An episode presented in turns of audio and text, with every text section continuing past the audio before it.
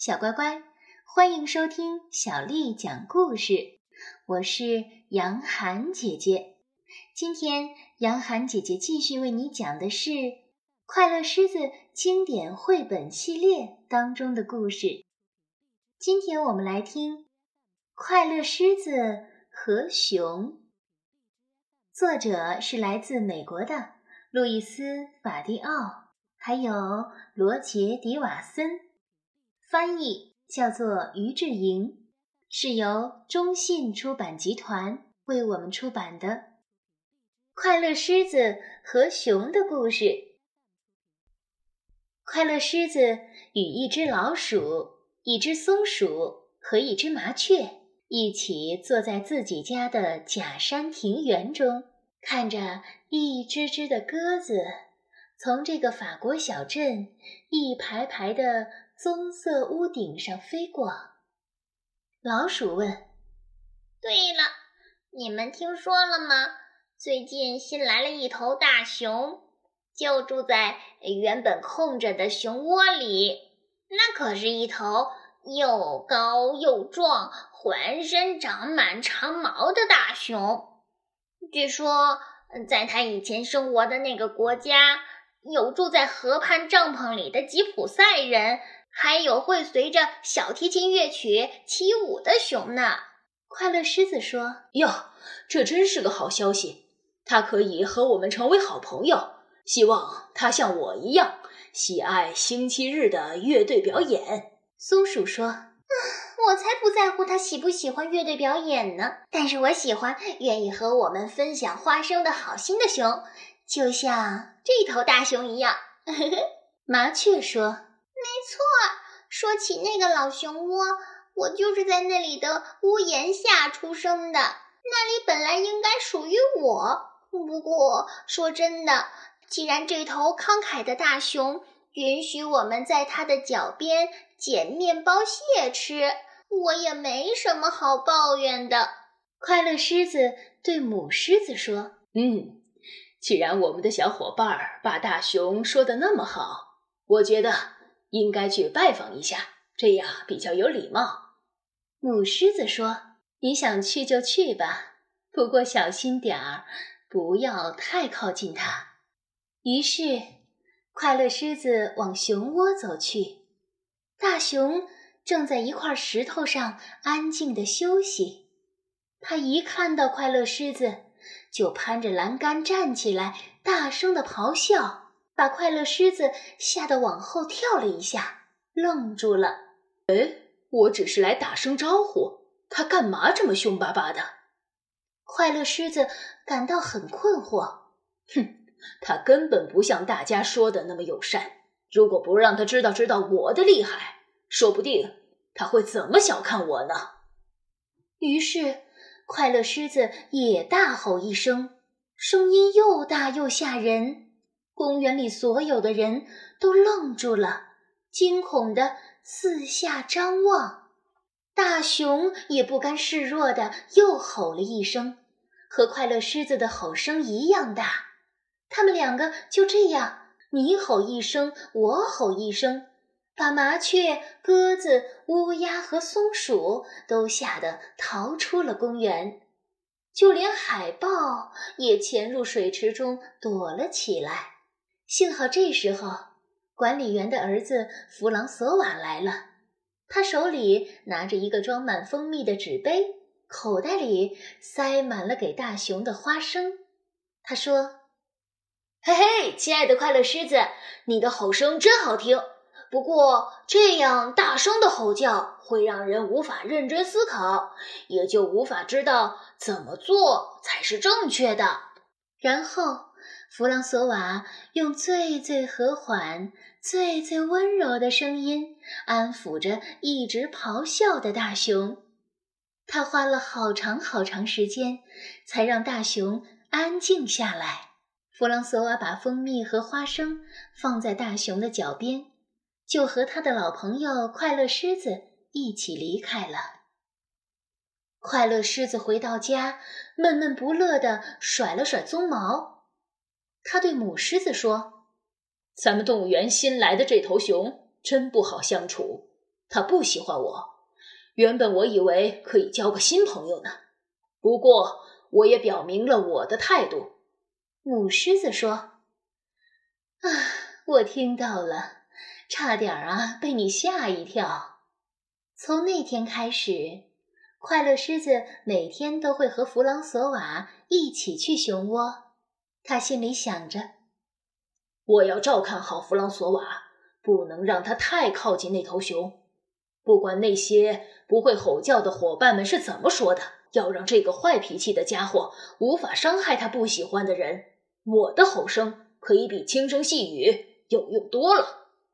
于是每次碰面，大熊和狮子都会互相咆哮、怒吼，还不时的露出尖尖的爪子和锋利的牙齿。可弗朗索瓦每次都会用轻柔温和的声音与大熊说话，然后把蜂蜜和其他美味小点心给他。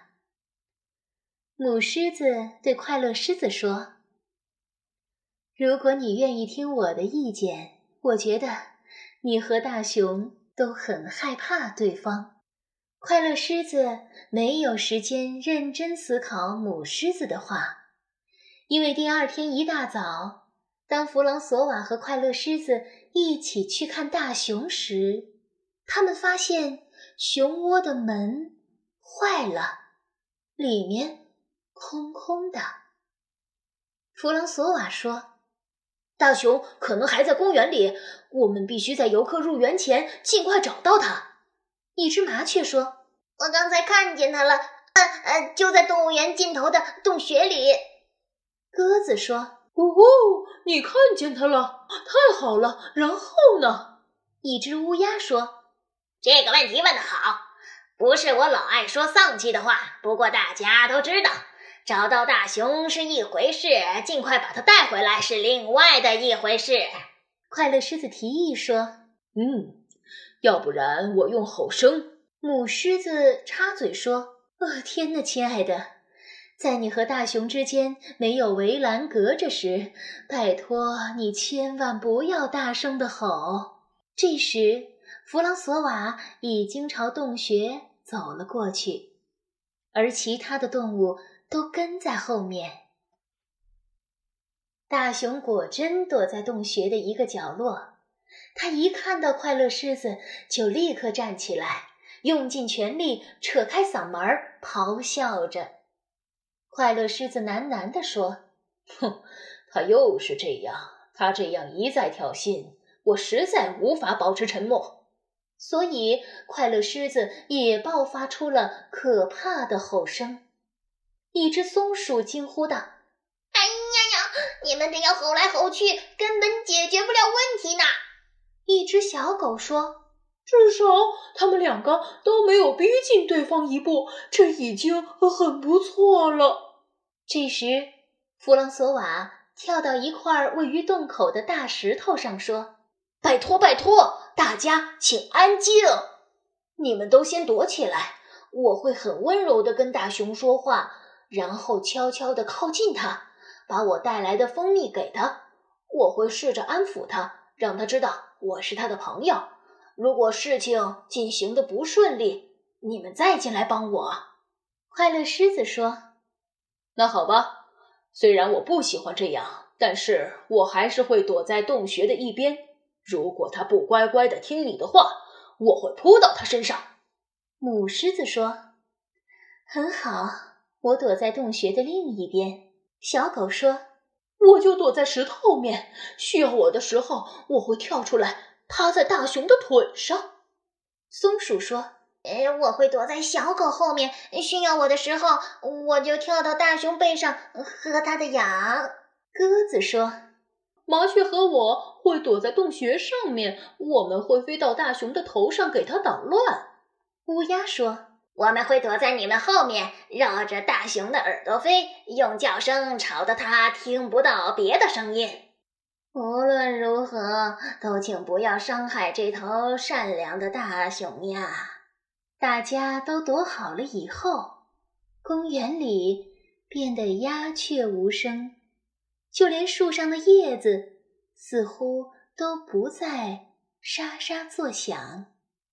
所有动物都在静静的等待着，等待着弗朗索瓦从石头上跳下来，去和大熊说话。突然，弗朗索瓦踩到了一片苔藓，从石头上滑了下来，正好滑到了大熊的脚边。他痛得呻吟起来，他扭伤了脚踝。这时，奇迹出现了，看到弗朗索瓦摔得很痛。大熊竟然弯下身子去舔弗朗索瓦的脸，他也开始呻吟起来。快乐狮子忍不住叫了起来：“哦，可怜的弗朗索瓦！哦，可爱的老熊！”所有动物齐声大叫道，立刻冲到了弗朗索瓦的身旁。“啊，可怜的弗朗，啊，可怜的弗朗索瓦！哦，哎呦，真是太善良了。”这个善良！善良亲切的大熊，哦，可怜的弗朗索瓦，哦，善良亲切的大熊，啊，可怜的弗朗索瓦，哦，善良亲切的大熊，啊，可怜的弗朗索瓦，哦，善良亲切的大熊。快乐狮子也心疼的舔着弗朗索瓦的脸，快乐狮子也心疼的舔着弗朗索瓦的脸。他突然发现自己正和大熊鼻子对着鼻子，几乎快要碰到对方了。但是他们谁也没有想到要咆哮或是怒吼。过了一会儿，快乐狮子说。我觉得除了心疼和舔他的脸，我们还可以帮他做点别的。我们还可以帮他做点别的。老燕犬说：“老燕燕燕燕雀雀。”老燕雀说：“我也这么认为，我也这么认。”嗯，老燕雀怎么说的？我也这么认为，我也这么认为。我们帮忙把弗朗索瓦送回家吧。弗朗索瓦说：“弗朗索瓦说，说的没错，呃，说的没错。呃，哎呦，好疼呀！”弗朗索瓦说：“弗朗索瓦说，弗朗索瓦说，说的没错，我必须回家。”弗朗索瓦让快乐狮子和大熊分别站在他的两侧，然后扶着他们的背，慢慢的用没有扭伤的脚站了起来。就这样，快乐狮子和大熊缓慢的、小心翼翼的走着。弗朗索瓦用一只脚一步步往前跳，母狮子、小狗、鸟儿们和松鼠。跟在后面护送，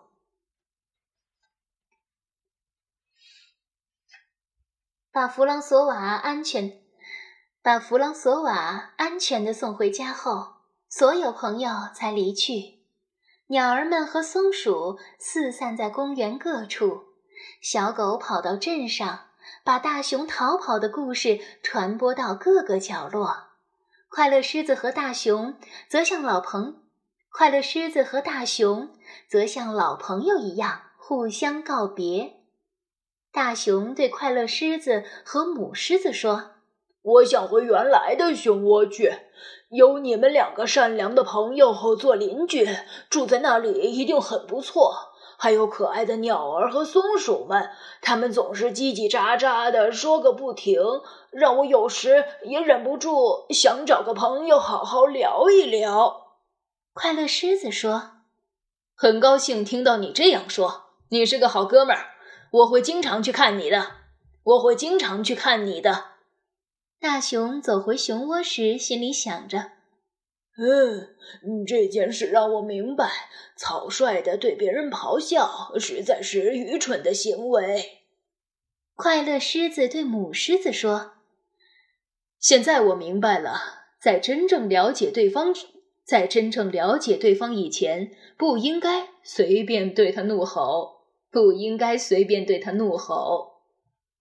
从此以后，快乐狮子和大熊经常互相拜访。从此以后，快乐狮子和大熊经常互相拜访。弗朗索瓦脚伤好了以后，也加入了快乐狮子和大熊的快乐聚会。这就是快乐狮子和熊的故事。小乖乖，今天的故事就为你讲到这儿了。如果你想听到更多的故事，欢迎添加小丽的微信公众号“爱读童书妈妈小丽”。接下来的时间呢，又到了我们读诗的时候了。今天我要为你读的是唐朝诗人白居易写的诗《邯郸冬至夜思家》。邯郸冬至夜思家，邯郸驿里。逢冬至，抱膝灯前影半身。想得家中夜深坐，还应说着远行人。邯郸冬至夜思家，唐·白居易。邯郸冬至夜思家。邯郸冬至夜思家，邯郸驿里逢冬至。抱膝灯前影半身。想得家中夜深坐，还应说着远行人。邯郸冬至夜思家，唐。白居易，邯郸冬至夜思家，邯郸冬至夜思家。邯郸驿里逢冬至，抱膝灯前影半身。想得家中夜深坐，还应说着远行人。小乖乖，晚安。